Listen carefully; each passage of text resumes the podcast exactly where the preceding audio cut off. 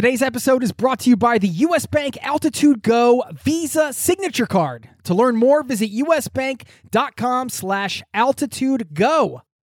As a traveler, it's a fact you're going to need to manage your spending in different currencies. You need a service that not only helps you send, spend, and receive in different currencies fast, but also does it without the hidden fees or exchange rate markups. This is where Wise comes in. Wise is the easiest way to connect all of your finances internationally.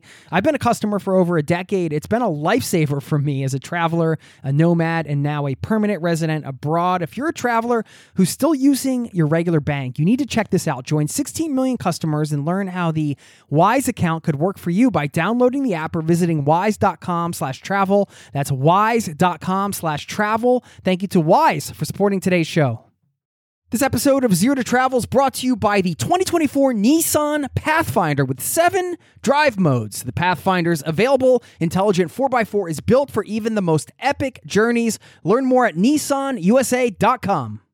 I had always dreamed of traveling the world, but I kind of assumed it wasn't really for me because I was just so shy. That was a clip from my wonderful guest today, Michael Lavers, and his story is an interesting one. Oftentimes, we glamorize travel. We hear the stories of people who take off, travel the world. Everything works out fantastically. They're super happy. They've achieved their dreams.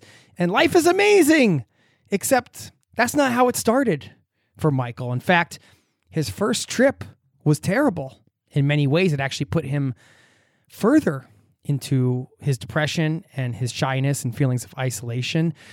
You're going to hear all about that experience and how he turned it around by holding on to that dream of travel and pursuing it very intentionally. And through this story, you're going to get a lot of practical tips on how you can do the same, whether you're trying to overcome shyness or not. Of course, that was the thing that Michael was battling with going into his first trip, going into his pursuit of his dream of travel. But we all have maybe our own version of that, and the tips that he shares are powerful and actionable. We talk about how you can let your body tell you what to do. We have a whole conversation around the importance of talking and thinking about death, which is fascinating because Michael worked in a crematorium, so he has a very unique perspective on that. Of course, how travel can help you overcome extreme shyness and make more connections, how branding your next trip and setting micro goals can help you focus on improving areas of your life that you may want to improve. And we get into some of the business stuff as well, how he built his own teaching English platform so he could travel, what that takes financially to make it sustainable, and practical tips on getting out there, meeting more people, meeting more locals, and having richer and more fulfilling connections. All of that and loads more in this episode. Plus, I'll issue a little challenge for you coming out of this show, something actionable that you can take away and think about as you go about your day, and a shout out to a couple lovely souls in this community. It's all happening right now. Right now, yes. So buckle up, strap in. Thanks for being here, and welcome to the Zero to Travel podcast, my friend.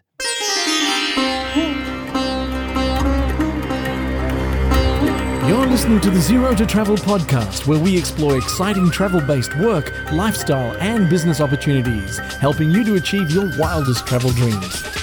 And now your host, world wanderer and travel junkie, Jason Moore. Hey there, it's Jason with zero to travel dot com. Welcome to the show. Thanks for hanging out, letting me bring a little travel into your ears today. This is the show to help you travel the world on your terms, to fill your life with as much travel as you desire, no matter what your situation or experience. And it can be tough to fill your life with travel if that first trip doesn't go as planned. And that's why this interview was so exciting to me to bring to you, because it was unexpected. It was not the I quit my job and traveled and everything was good story, as I mentioned at the top. There was some struggle here, and I really admire our guest today for n- not just working through the struggle, but holding on to that dream of travel and still finding a way to make it happen. I'm not talking about financially or lifestyle-wise. I'm talking about internally, after having some of the experiences he had early on and how they affected his mindset, affected him personally, which in many ways is the hardest thing to come back from.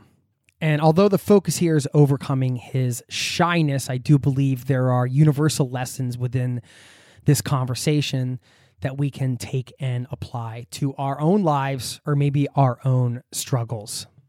And going into the interview, I was going to leave this for the back end, but I did want to give you one question to ponder that will allow you to take what you hear today through Michael's story and apply it to your own life, to your own situation right now. Now, let me just give you this question, something to consider as you listen to this interview, something to consider as you come out of the interview on the other side. What is one simple way you can use travel to overcome or to improve something in your own life? I'll answer that question on the back end. You can stick around for that if you're curious and give a shout out to somebody in the community. You can answer that question for yourself as well. So without further ado, let's slip and slide into the interview segment, and I will see you on the other side, my friend. Final call for Cathay Pacific Flight C X one zero zero to Hong Kong, now at its final stage of boarding through gate twenty-four. Well, I was tempted to bring uh, a cup of tea to this interview. I was downstairs. I was getting some coffee, and I was like, should I bring tea? Because, because of the British Michael's, thing? Michael's British, and you I've know, got coffee too, so don't worry. All right, yeah. So then I just I couldn't I couldn't go for the tea bag anyway. I should give you a quick introduction.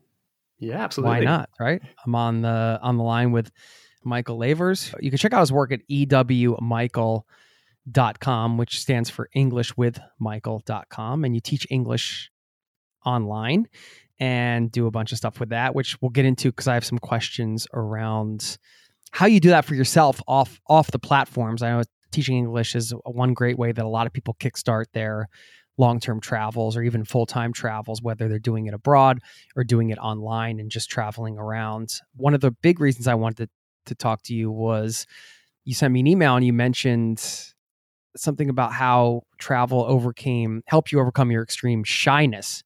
And we're going to get into all that later, but I think it's good to start with, first of all, just a, a hello. And secondly, you teach English, but what is your favorite British slang? Ooh, that you could teach. That's a good one. Us. Yeah. Um, I, I don't know. I'm, I'm not really like much of a slang user. It just, it just doesn't come naturally to me. Would you like a Cornish word? So I'm from Cornwall. In yeah. the southwest of England. It's hyper-local. Yeah, I'll, I'll give something more more local. So, you know, Cornwall actually has its own language, you know, separate from English, which isn't spoken much these days. Um, but there's a lot of slang that we have down there that nowhere else has. And one that is very confusing is the word directly. Could you guess what that means? Say it again? I- I'll see you directly. Directly? It sounds like it. It means later. So it kind of sounds like it means in a second, but it means like not now, later.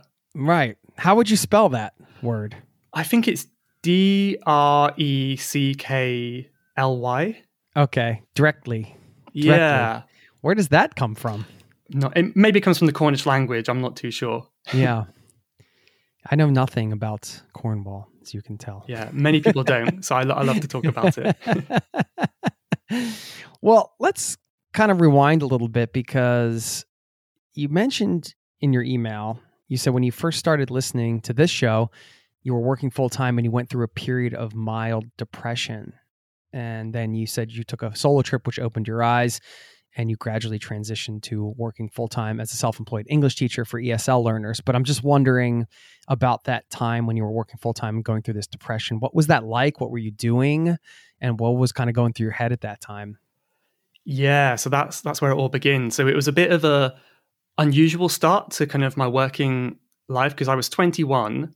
Um, that's when I was like at my peak sadness, I would say.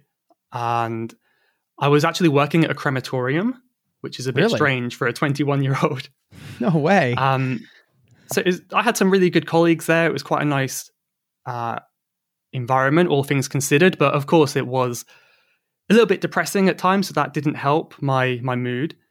And I think you know, I had always dreamed of traveling the world, but I kind of assumed it wasn't really for me because I was just so shy. And um, yeah, so I was working at this crematorium. I had a really good job, like quite well paid for, for my age, especially. And I, yeah, I just felt like I had no future. Like there was no way I could get higher in the job. It was just that forever. And I just kind of felt really down, and I just decided to leave because of the the stress, and yeah, it was kind of causing problems with my relationships too, because I was like acting, you know, I was just taking the work stress and putting it on all the people I know, you know. So I kind of spontaneously decided to quit. I said to my boss that maybe I'll be back, and she said, you know, if you want to come back, that it's always, you're always welcome to. Um, but I really secretly didn't want to come back. So I kind of left, and I traveled for three months to clear my head. That was the plan anyway. And where did you go? I traveled uh, to Japan, and this was my first ever solo trip. So it was kind of going in at the deep end. I went to Japan for one month, um, Hong Kong, and then Spain. Mm-hmm. Oh, wow. That's a cool itinerary. Yeah, well, it was really good. It was really good. Um, but there were a lot of problems too. I kind of realized you can't always run away from your problems. Like travel doesn't fix everything is kind of what I realized from that. Hmm. In what way? In my head, it's kind of idealistic. I was thinking like, okay, I can travel. It will fix all my problems. Everything will be fine, you know? But when I left, I kind of found spending all that time alone just enhanced and amplified that kind of depressed feelings, those depressed feelings. And yeah, you know, I was in, I was in Japan for one month all alone, and I was so shy at this point. I couldn't really meet anyone. I couldn't make friends. And just the idea I had in my head beforehand was like, you know, travel Michael's different from, you know, England Michael. I'm not going to be the same person. But when I went, I realized it was just, it wasn't as I expected. So I kind of spent the entire month counting down the days. So when I can go home, I felt like a failure. Um, I was too afraid to leave my bubble on many days. I would just stay in my hotel room, and I kind of felt, I, I think what made it worse was my dream had been to travel the world. And at this point I was, you know, living my dream supposedly. And I still felt terrible. I felt like a failure because now not only was I sad, but I also lost my dream because it wasn't as I expected. Um, it does get better later, which I'm sure we can come to, but at this stage it was it's a bit of a sad one, yeah. Wow. You work, you're saving money, you go off on this journey, sort of expecting this other experience in some ways, and it turns out, I think the words you said were that it amplified your shyness or maybe this depression or feeling of isolation in many ways. And certainly if you're feeling isolated before you leave, and then you go on a trip where you don't really speak the language. I saw on your website, you studied Japanese at that point, but you hadn't really been able to to speak it to a certain level, or you were too shy to. You can feel even more isolated in foreign countries, especially when you don't really understand what's going on around you all the time. You know, people are talking and it's, it's just, you can kind of be in your own head a lot. It, it's just the way it is. Coming back from that, what did you do? Did you go back to the crematorium? I want to hear what it's like to work at a crematorium as well. it, it was interesting. I, I'm really grateful for that opportunity. You know, in hindsight, it was a really good experience. It, it was my, I'd had many jobs before that, but this, this was my first full-time job. I was actually the head gardener. So I was working, you know, planting the flowers, and we also like buried people's ashes as well. But then the thing I disliked is that when the, you know, the cremation technician Uh, was away on holiday or sick, I had to take over. That was the role of the head gardener, which seems a bit strange, but that was like part of the job. Just doing that stuff, it kind of gave me a good perspective on death. I hope it's not too morbid to talk about. No, so no, I can... think this is really important. I, I think one of the things that is not good maybe about Western culture is that we avoid talking about death a lot as if it's some kind of taboo subject that doesn't apply to us. Right now, I actually find that it's a great motivator to think about it a lot, not in a morbid way, in, in a way that energizes you, in a way that challenges you to to live your best life in the moment. Yeah, totally. I, I agree. Yeah. And this this job helped me see that a bit sooner, I guess, because we we kind of make deaf seem like this really big thing. It's like such a big deal, but I don't think it has to be. And I think that's a good thing, because uh, this is probably a weird comparison to make, but like, you know, when you see like a, you go to the supermarket, you see the meat in the supermarket, you don't, you don't think of death then. You just think it's, you, you might know it's a dead animal, but you don't think of it that way. And the food stuff aside, it's a little bit similar in that there's nothing, you know, not about the physical aspect. There's, there's nothing magical about it. It's just, you know, you die and you can turn into dirt again, into soil. It's hard to put into words, but it's quite nice seeing it that way. It takes away all this, you know, oh no, it's such a big deal, it's so scary, but really it can be quite, can't find the word, but I hope, I hope you kind of see where I'm getting at. Yeah. So when you took over those duties, does that mean you have to, you're physically loading dead bodies onto uh like some kind of belt and putting it into a furnace, or what does that exactly mean?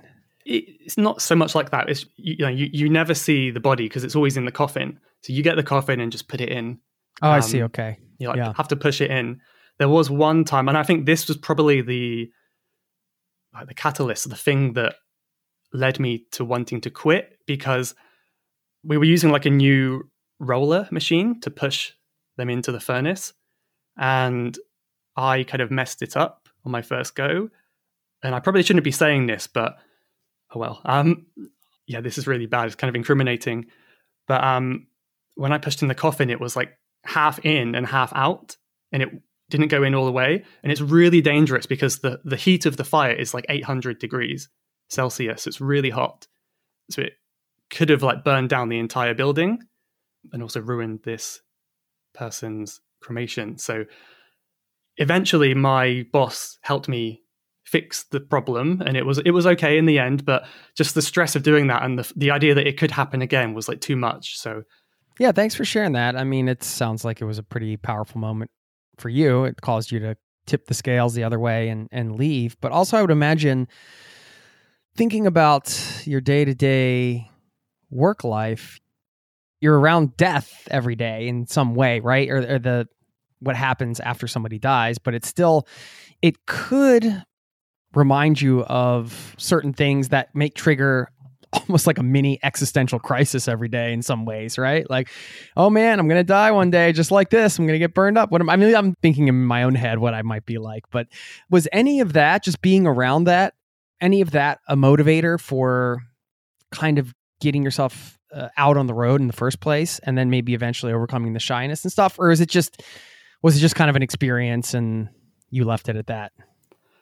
That's an interesting question. I mean, maybe it was on some level. I, I think a lot of people detach themselves from what's happening. So that's why if you ever go to like a crematorium or somewhere like that, everyone is always telling jokes. They're always so happy because that's what you have to do to kind of get through that kind of work. I tried to do that, but I also felt like it was important to not ignore what was happening, because I felt like there was like a good lesson to be learned there. So I did try to kind of contemplate on what was going on. And I didn't, it didn't dwell on me too much, but I did think about, I did notice how young a lot of the people were there. Not like um, very young, but you know, a lot of people were in their fifties and sixties. It wasn't like, you know, you say, I'm going to live till I'm ninety. Um, and that kind of, it dawned on me then that you just don't know how much time you have. So I think that might have had something to to play in, in my decision. Yeah. Yeah. So when you came back from the trip and you said that sort of ramped things up in some ways in terms of the isolation and depression, but were you, were you more depressed than when you left in some ways? Yeah, no, one hundred percent. Yes. Oh, um, wow. Okay. Yeah. I, w- I wanted to mention like my lowest point in Japan. I, I, so many things happened that on that trip that just kind of beat me down really.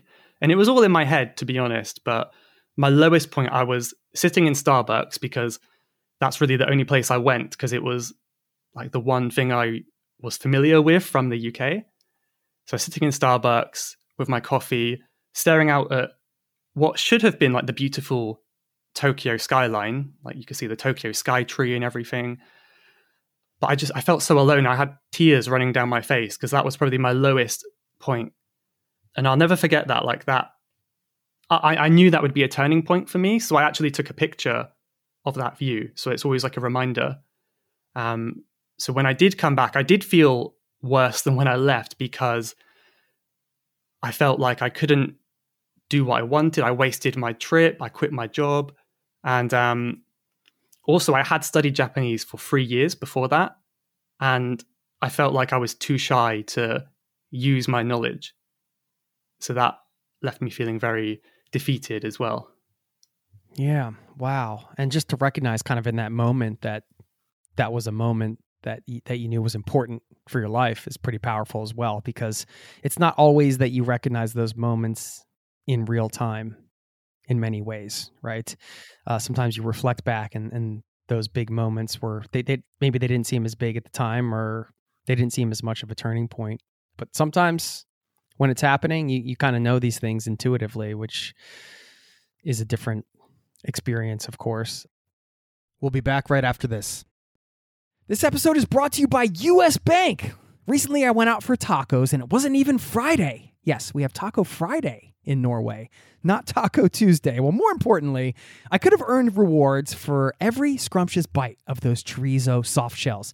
Introducing the U S. Bank Altitude Go Visa Signature Card. Earn four times points when you go out for dining or order takeout and restaurant delivery, including tacos. Plus, you can earn two times points when you shop for or order your groceries, two times points when you need to fill up or charge up at gas stations and E V charging stations. You're even rewarded with two times points just for your favorite streaming services. Go to U S bank dot com slash altitude go to learn more about how you can earn twenty thousand bonus points worth two hundred dollars if you spend one thousand dollars in the first ninety days of opening your account. Win big with the U S. Bank Altitude Go Visa Signature Card. Visit U S bank dot com slash altitude go to apply. Limited time offer. The creditor and issuer of this card is U S. Bank National Association, pursuant to a license from Visa U S A, Incorporated. Some restrictions may apply.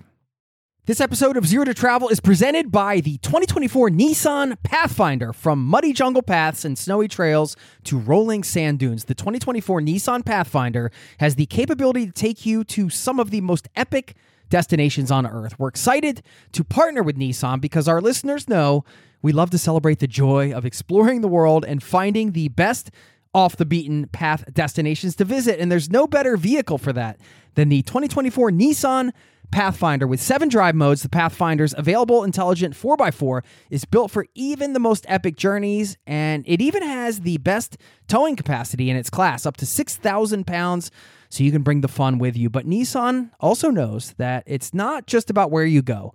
In a Pathfinder, the real fun comes from getting there, and that's something we love celebrating here on the Zero to Travel podcast. We believe that life is about finding that joy within the journey itself, and that's why we're thrilled to partner with Nissan to celebrate adventurers everywhere. So thanks again to Nissan for sponsoring this episode of Zero to Travel and for the reminder to chase bigger, better, more exciting adventures and enjoy the ride along the way. Learn more at nissan u s a dot com.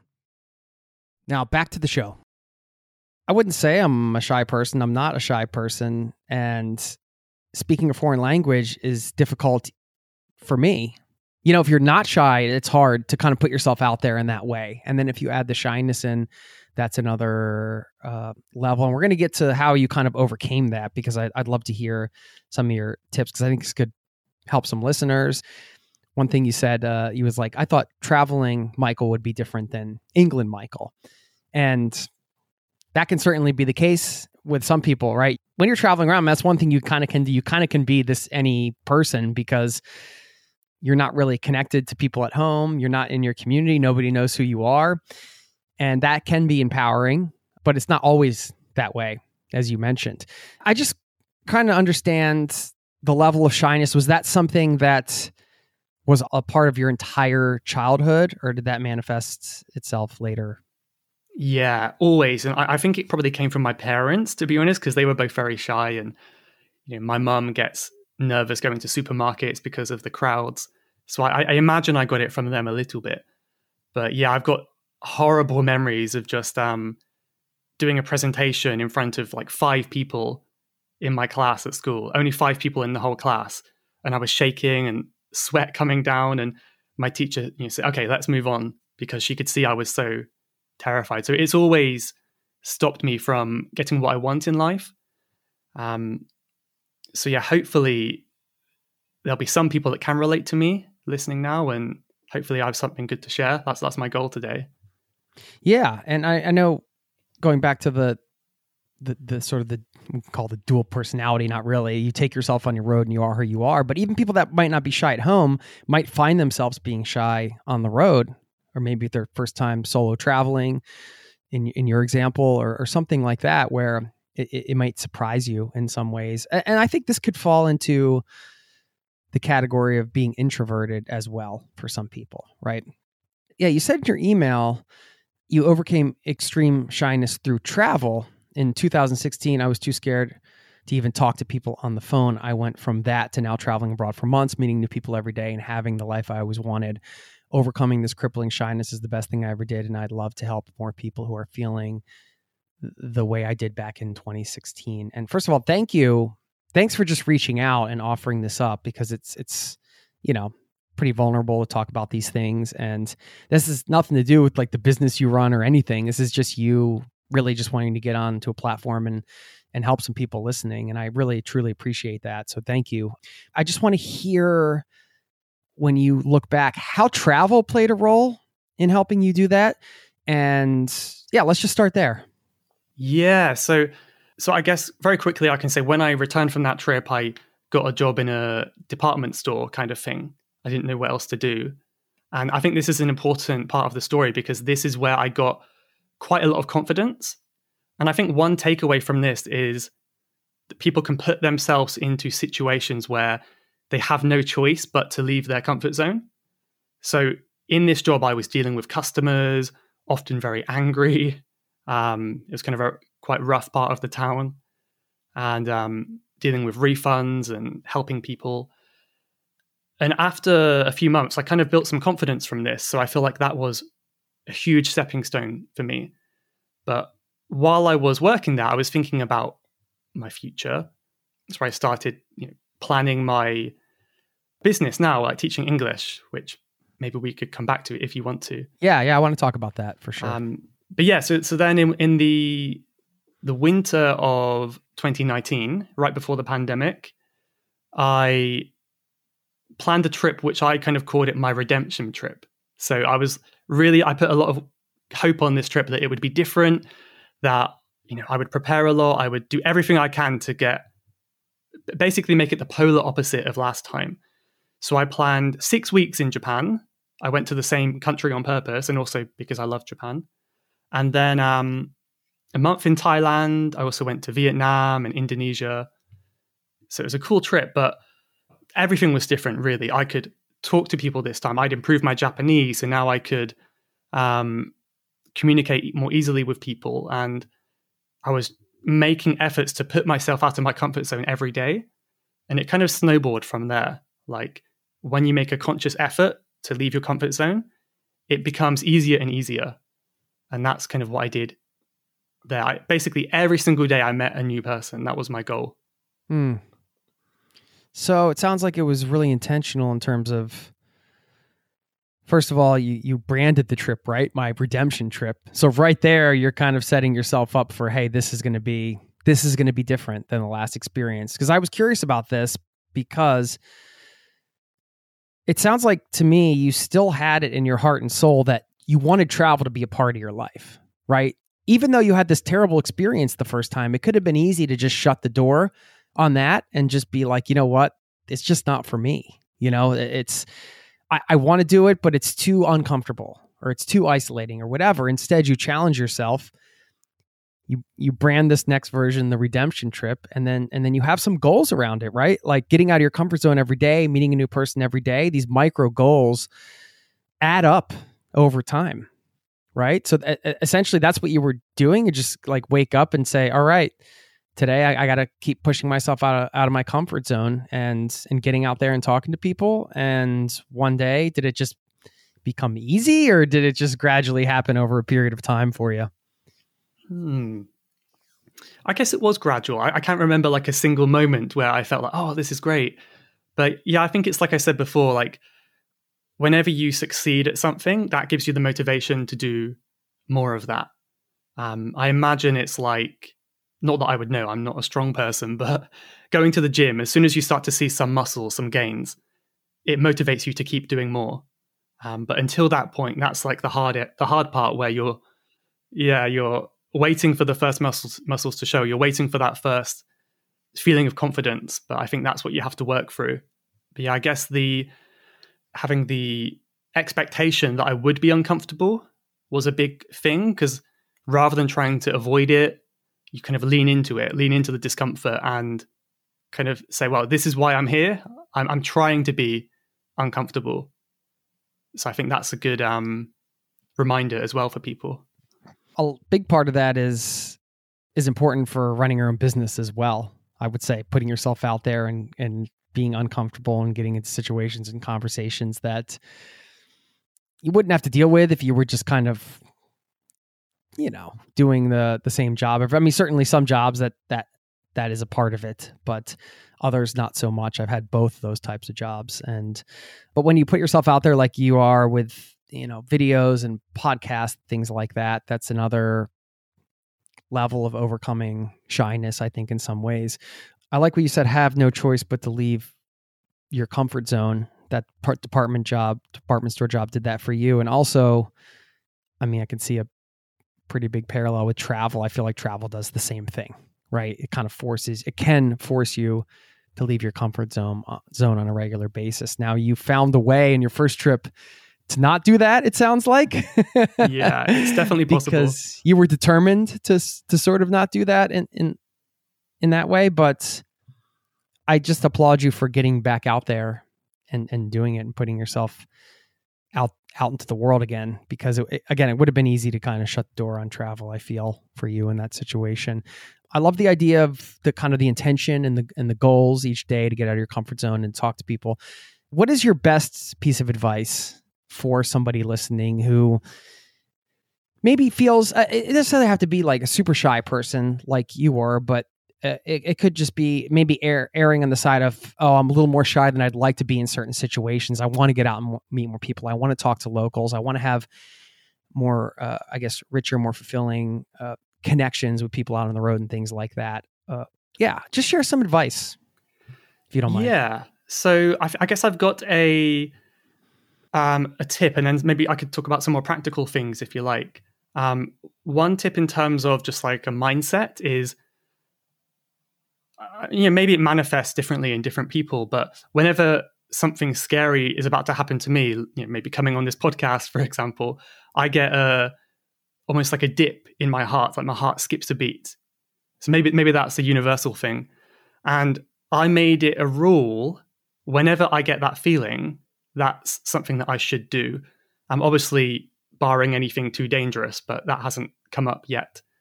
So there's there's been some cases like, oh, my, my best experience in Japan, one of my best days, I met someone in a cafe and we got to talking, and she just said, oh, I'm a yoga teacher. Um, do you want to come to my house tomorrow? I've got a yoga class there.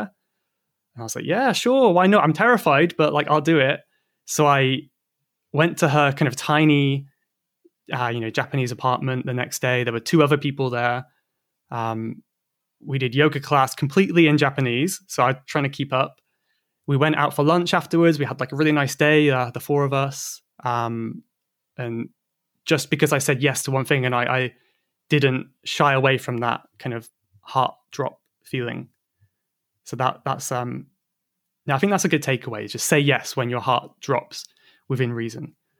Practical tips, I think again, one of the things I'm most thankful for practically is um I'm sure you've heard of it, the Couchsurfing app. Yeah. Yeah. I've never actually used it for its intended purpose of staying at people's houses, you know, to sleep. But it's got, I don't know if it's still doing this. I know, I know they've been struggling through the pandemic, but it had a Hangouts section where you can see people in your area and you can just say, I'm available. I want to meet up for coffee. I want to explore. I want to go on a bike ride. So every day I would do one of them. And I met a new person each day. Um, sometimes they would, you know, if it was a local, they would take me out for food. We go on like a get on their motorbike and go around the city. And yeah, I would I would never have been able to meet these people without that app. And, you know, it doesn't have to be that app, I guess, like any kind of forum or travel app or anything like that, I think is a great way to meet people. So try to, you know, you, you don't have to rely on meeting people on the ground and walking up to strangers. It can just be some kind of pre-planned thing like that. Yeah. Yeah, that's great advice. Two great pieces of advice. I think the the heart drop one is practical as well. It's just that you we're not used to hearing practical tips related to our intuition in some ways, right? Or to our body feeling. It's it's more, we think of practical tips as things that, yeah, like it's like a checklist of things, right, that our mind can do. But but I think it's important to have these types of practical tips as well, because your body tells you a lot, right? And I love that concept of just, yeah, it's almost just like, to translate it to, to the thinking mind, right? It's just basically saying, hey, you know, anytime I get a little scared of something, that must mean it's it's a challenge that puts me out of the, my comfort zone. So I'm just going to do it. Not anytime, but, you know, I think we, everybody listening understands what we're talking about. Like you said, you're not going to be like, hey, I'll jump out of a plane without a parachute. Okay. You know, you know, we're talking about these, depending on your perspective, one person's small thing is another person's big thing, right? For somebody else, it might not be a big deal to go up and uh, chat with a local or, or engage with a whoever from the Couchsurfing app or whatever. For another person, it might be one of the scariest things they, they've ever done. So I think that's why that's good advice, because that really applies to the individual person's own feelings within their body and what they feel. So that's that's great. Let's let's talk about your business a little bit, because you teach English online. You you help people. I'll, I'll give your website another shout out. It's E W Michael dot com, English with Michael. Yeah, easy to remember because it sounds like, ew, Michael. Hopefully they're not thinking that when they hire you. But uh, yeah, I see you have an article up here right now on your blog, How to Be Sarcastic in English. I like that. So I, I was curious about this because, you know, like I said, English, teaching English for native speakers is a way that uh, many people can get paid to travel. Uh, I'd say a fairly low barrier of entry. If you're a native speaker, you can get certified and you can teach on these platforms or even in schools and in different places if you want to live abroad and, and teach. And I've done episodes on this before, but I, I haven't really talked to anybody that is doing this sort of on their own without the platforms. And I'm just wondering, yeah, I mean, you can give us the one oh one on how somebody listening might get into teaching English, and then we can transition into how you're doing it on your own as opposed to doing it through V I P Kit or one of these platforms. Mm-hmm. Yeah, sure. Yeah. And I think that there's so many benefits to doing it on your own. You get to have the freedom to choose what you want to do and choose who you want to work with. So that, you know, something like V I P Kit, I mean, I'm sure it's great, but that was never an option for me, because I wanted to have the freedom in my work as well as um, my lifestyle. But um, yeah, I mean, if, if you're looking to get into it, I would recommend starting with some kind of uh, like teacher database service kind of thing, because it's going to take so much more of the, the stress away from finding students. Um, so I started with many different websites. The main one I'm sure you've heard of is italki, italki. They're quite busy these days. I'm not sure if they're always open for new teachers, but that was where I started, and I kind of built up some students. And one tip that I would give, you know, it's it's always against their terms and conditions to kind of invite them over to to your website. And obviously that's not allowed. But on italki, I would have my prices a little bit higher um, because they do take a cut of the fees. And then I would have my own website. I would never tell people about it, but the prices would be a little bit lower there. Um, occasionally, people just found out about it on their own, and they decided to go there because it was a cheaper, cheaper deal. Um, so after a few years, I transitioned to mostly just my website now. And um, yeah, I mean, that's, that's how I got started. Okay. And now people find you through your podcast and different things like that? Or what's the biggest driver for you in terms of getting students? Yeah, definitely podcast is number one at the moment. It used to be Instagram. Um, but I think podcast is such a powerful um, medium to connect because, you know, I'm sure you're aware of this. It can allow you to get to know someone on like a deeper level because you're hearing their voice maybe for hours. Um, I know some people have listened to like all you know, all of my one hundred episodes in one week, like something crazy. So they probably really feel like they can they know me and they want to you know, have lessons with me. Whereas Instagram, it's just ten second video. They don't really get to know you.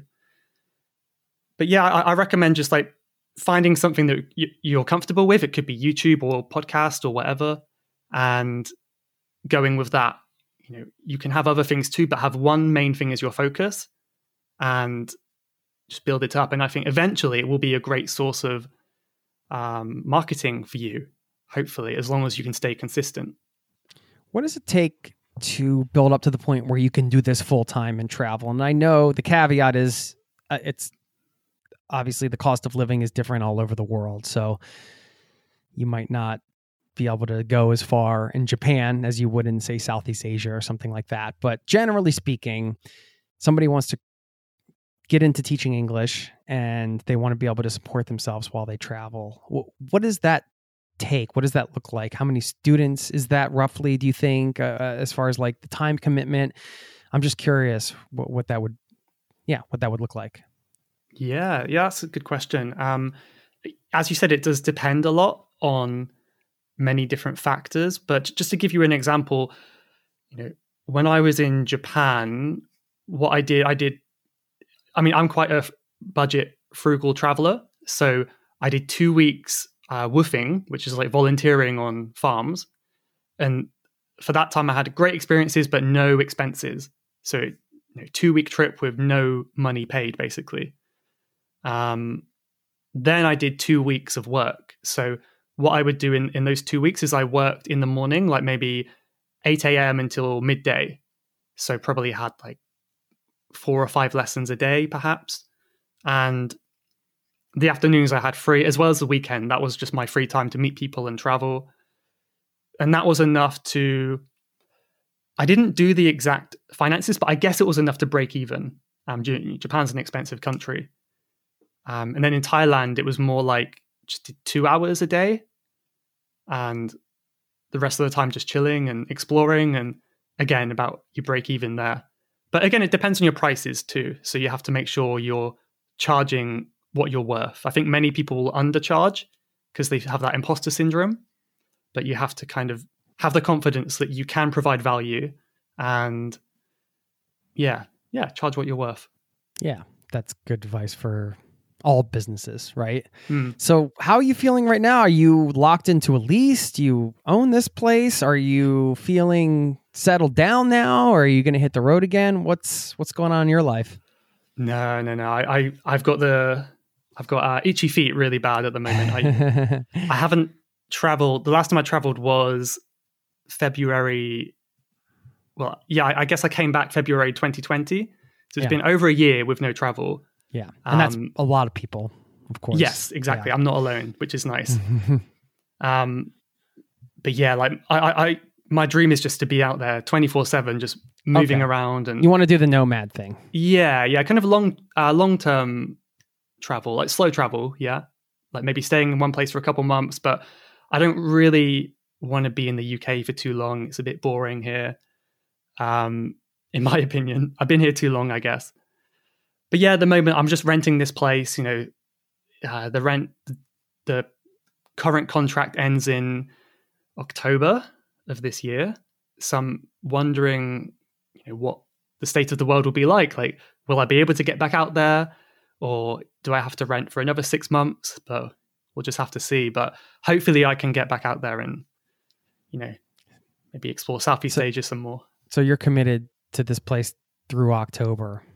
Yes. Okay. Is- we'll be right back. Would you love to have an incredible cup of coffee every day? I've tried it all. I've done the pour over. I've done the French press. But I tasted an AeroPress coffee many years ago. And immediately I was sold. I had to get one. AeroPress is a patented three in one brew technology. This combines the flavor benefits of espresso, pour-over, and French press all into one compact portable device built for travel or home. I love things you can use in both places. This device has over fifty-five thousand five-star reviews in over sixty countries.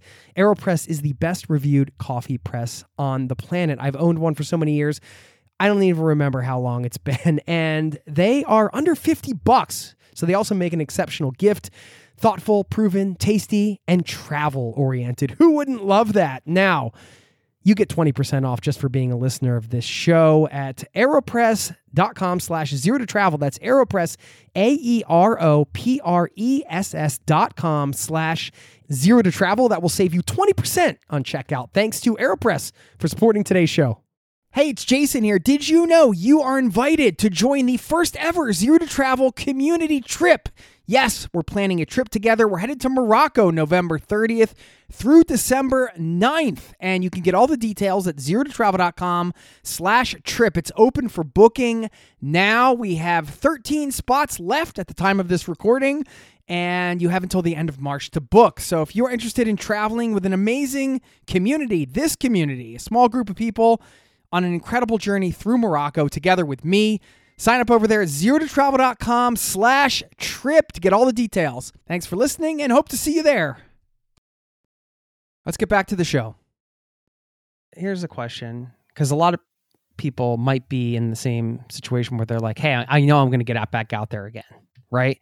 I'm just curious how you handle taking on possessions, because that's that's always a tricky thing, right? I remember in my nomad days, I was like, well, you know, maybe I'll just, no, I'm not going to buy a couch. I'm just going to buy a three hundred dollars futon and sell it when I leave. You know, I mean, these things aren't rock side, but it's, you know, there's a a certain thing, like the more, the longer you live somewhere, it's easier to sort of take in possessions. And then you, sometimes you fight against that because, you know, you're going back out, but you need certain things to live and you don't want to kind of get rid of everything and then have to rebuy it all the time and going back and forth. So I'm just curious how you handle that. Yeah, I'm totally with you on the futon thing. That was my exact feelings as well. Um, but I, I even went one step further in that I looked for a furnished flat. So we've got a nice table and this thing behind me, this um, bookcase. It's none of it I bought. So you can have a nice, comfortable place, but you don't have to commit to spending all that money and owning everything. Um, I am a bit... I, I wonder if I have O C D. I've never been diagnosed, but I'm a bit crazy. And I count all of my possessions. There's a really good website if anyone, I mean, it's just a good travel website. I think, let me check, it's called uh, LighterPack. I think lighter pack dot com. And you can like input all of your contents of your backpack and it will tell you, you can like do the weight and everything. So you kind of have a, a graph of everything in your bag and it helps to kind of make things lighter. But what I do is I basically put my entire, all of my possessions on that website, and I have less than one hundred possessions in total. So I try to keep it simple and kind of the idea, if I ever can travel again, I don't have to worry about selling things. I can just kind of put it in my bag and go. Very simple. Yeah, yeah. That's a resource I had not heard about before, so I'll check it out. I see it right now. I can yeah, add items and the weight and add it all. That's pretty cool. Yeah. So you're a minimalist, I guess, right now, or, or maybe just... So. A consequence of wanting to get back out on the road. I think that's it. I think that's it. My friends think I'm a bit crazy, but it's always like this idea, like, you know, what if I have to leave right now? You know, I yeah. can grab all my stuff and it'll be fine, or I don't know. Yeah. yeah. I always thought there's something around that. I guess it's a feeling of freedom to, even if you're not doing that, to know that you can. That feels good, especially if you, if you're, planning on doing it again anyway, but it's just like, I, just, uh, I guess it just comes down to a feeling of f- freedom, and your relationship with your possessions can, doesn't have to change that, but it can change that. So, well, I had a good time talking to you. Do you have yeah, any uh, parting words of wisdom around travel or some of the stuff we talked about today? Um, yeah, I guess just don't let your Don't let your uh, negative self-talk and your feelings of, uh, what's the word? Limiting beliefs, right? Don't let that get in the way of the person that you want to be and the experiences you want to have. Um, and yeah, make, make a habit of acting in spite of your fear and not uh, retreating back into your bubble. That would mm. be my summary, I guess. Yeah, it's wonderful. I like what you said, the the person you want to be. You know, if there's a a next version of you, then you have to look at the what some of the barriers might be to that and do what you need to do to kind of get to that, you know. But then there's also the fine line of uh, that, a healthy version of that, and but also at the same time accepting who you are mm-hmm. and still loving yourself, right? Hmm. Yeah, but, yeah. I guess there's a balance, isn't there? Yeah, but you know, you know, in your case, you're you're just like, this has to change. I don't want to be this super shy person that doesn't have these interactions and these experiences. I want to be the type of person that goes out and, and does these things. And you've sort of willed yourself to that, I think, in many ways. And you've done it through, like you said, the the tough time of kind of getting through that. Uh, you're not seeing the muscles yet, I think was the analogy you used, the gym analogy, right? Yes, but you built yes. up the muscles over time, and that is true. You you build the muscles over time. So um, thank you for sharing everything you did today. And maybe there are some people listening. I'm sure there are that they're they're building hopefully some some muscles around some things just listening to this conversation. I, I hope so. Appreciate it. One more time, you want to share a little bit about where people can find you, and if anybody has any questions or wants to get in touch, can certainly reach out to you. Yeah, absolutely. Yeah. Again, my website is E W Michael dot com. If anyone is interested in teaching, you know, reach out to me there. I'd be happy to give some advice. Um, my podcast is Level Up English Podcast, um, you know, aimed at English learners, of course. And then if there is anyone who is learning Mandarin Chinese, I've got a side project called Maomi Chinese, and there's a podcast and kind of learning materials there as well. So that's hmm. my free places, I guess. Do you speak Chinese or Mandarin? I'm, or? I'm learning. I'm not very good. I'm learning, yeah, okay. But is it Chinese um, or Mandarin? Or uh, well, it's man- Mandarin Chinese. There's also like Mandarin. Cantonese, but this is Mandarin. Yeah. Are you a polyglot, or are you an aspiring polyglot? Aspiring, yeah. I, I don't speak anything, any language to like a high level. I would say nothing like advanced, but yeah. I'm trying. But you're into language learning. Yes. Yes. Yeah. Very cool. Uh, well, thanks for your time, Michael, and so great to meet you, and let's hopefully stay in touch. Yeah, likewise. Thank you so much for having me, and yeah, good to see you. All right, take care. See you later.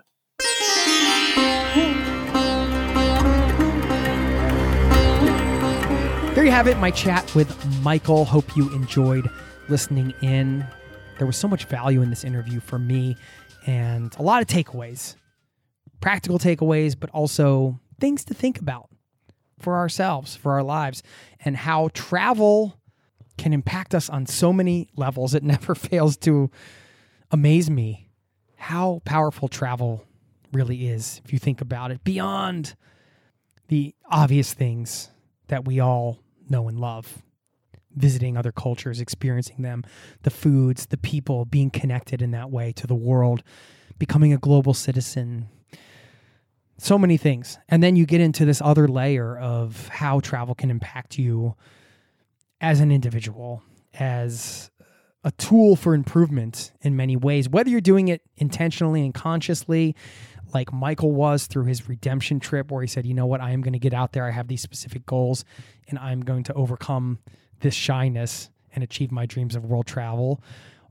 Or those changes that happen to us just from being on the trip. We can't help it because we've been exposed to certain things, new perspectives, people, and we take all that in and we change.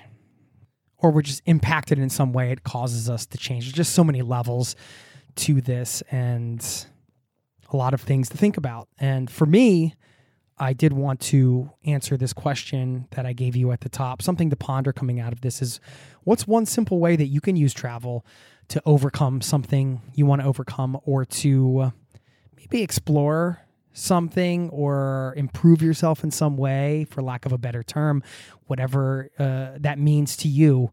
What is one way you can use travel as a tool for growth? For me, one of the big things I'd like to do is be less intimidated to take my kids on the road for a period of time. As a father, I think the most intimidating part is the educational side. When I think about setting up a life where we can go for months at a time, my worries come around being able to make sure that they get the education they need. Now, I know in my heart of hearts that travel is one of the best educations you can get, but there are practical things that kids need to learn, of course, you know, how to read, math, some history. It's debatable which parts of those things are necessary and mandatory. Just because they teach it in school doesn't necessarily mean it's something they still need to learn, but that's another topic for another show or another podcast.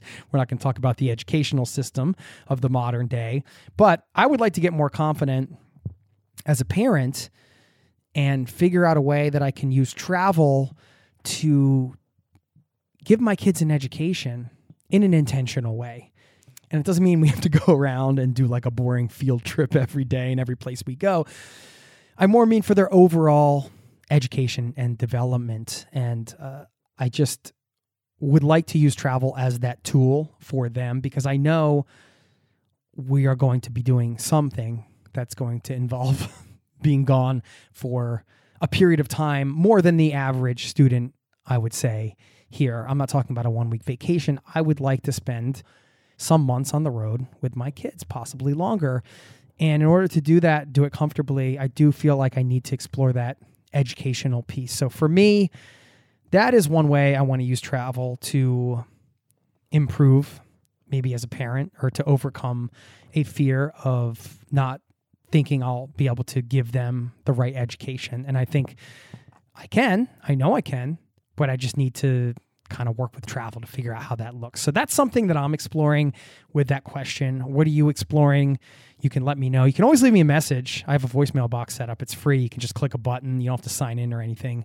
Leave a ninety second voice message. Love to get those. Or you can reach out anytime. Jason at zero to travel dot com is my email. Of course, you know I love to hear from listeners.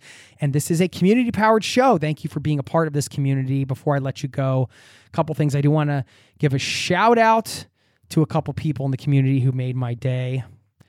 All right, a quick shout out here. I don't normally go to the review section for a shout out, but I did get a bit of a nasty review recently, which, you know, those things happen. I actually talked about it over my other podcast, Location Indie, if you want to hear a whole episode on it. But, it, you know, it hurts. It happens when you put yourself out there, but it hurts. But on the back end of that, I see two people came in with very nice reviews, and definitely cheered me up. And also those reviews, of course, help get the show out to more people. Uh, and that helps more people travel. That's what this is all about. So I want to thank Rebo ninety-six for saying love and giving the five-star love out there. It says, thank you for highlighting all of your amazing guests that give advice and validate our own experiences. I love that. That's a very important part of what this is all about, right? Sharing the stories, having the conversations, being in a community. We get to validate each other's um, experiences. It's a wonderful thing. Also, Mister Darcy loves me, five stars. Amazing travel information from a genuinely kind. It was a lot of nice things, but I'll, I'll cut to the end where they said, if you want a travel podcast for someone who genuinely cares about travel and you, the listener, then this is the one. P S. Any bad reviews are from people who are bitter and angry at their lives and has nothing to do with this actual podcast. Well, that's very sweet. Thank you for that. I should say I am very open to constructive criticism. Anytime I get emails or reviews that point some certain things out, I really take that to heart and think, okay, yes, maybe this is something I have to improve on. And there have been a lot of people over the years that have come in and gave me some constructive criticism that really allowed me to improve the show. So that's, of course, welcome as well. Honest reviews are welcome. So I don't think all bad reviews are bad reviews. Some of them are deserved, of course. Uh, this show has been going on for eight years. That's a long time. So there are always things to improve on, to do better, and those types of comments are welcome as well. Don't shy away from those. You can, again, you don't want to leave them in the reviews. Uh, the five-star reviews are nice. I'm not going to lie to you. But if you do have some constructive criticism, then uh, you can always email me, as I mentioned, leave me a voicemail, whatever. Or if you have uh, a story you want to share, just some ideas, some perspectives, some helpful things for the audience, then share it. I love to make this a two-way conversation, and I'll just leave you with that reminder and this wonderful quote that I pulled out of the quote drawer. I actually pre-pulled this out of the quote drawer uh, I just saw it sitting there and I thought, you know what, this is a great way to wrap up this episode, and it's such a lovely sentiment. And this is from Jalal ad-Din Rumi, who said, "You are not just a drop in the ocean. You are the mighty ocean in the drop." Ooh, that one gives me chills. Thanks for your time, and I'll see you next time. Peace and love. This podcast has been brought to you by zero to travel dot com. Ideas and advice to make your travel dreams a reality.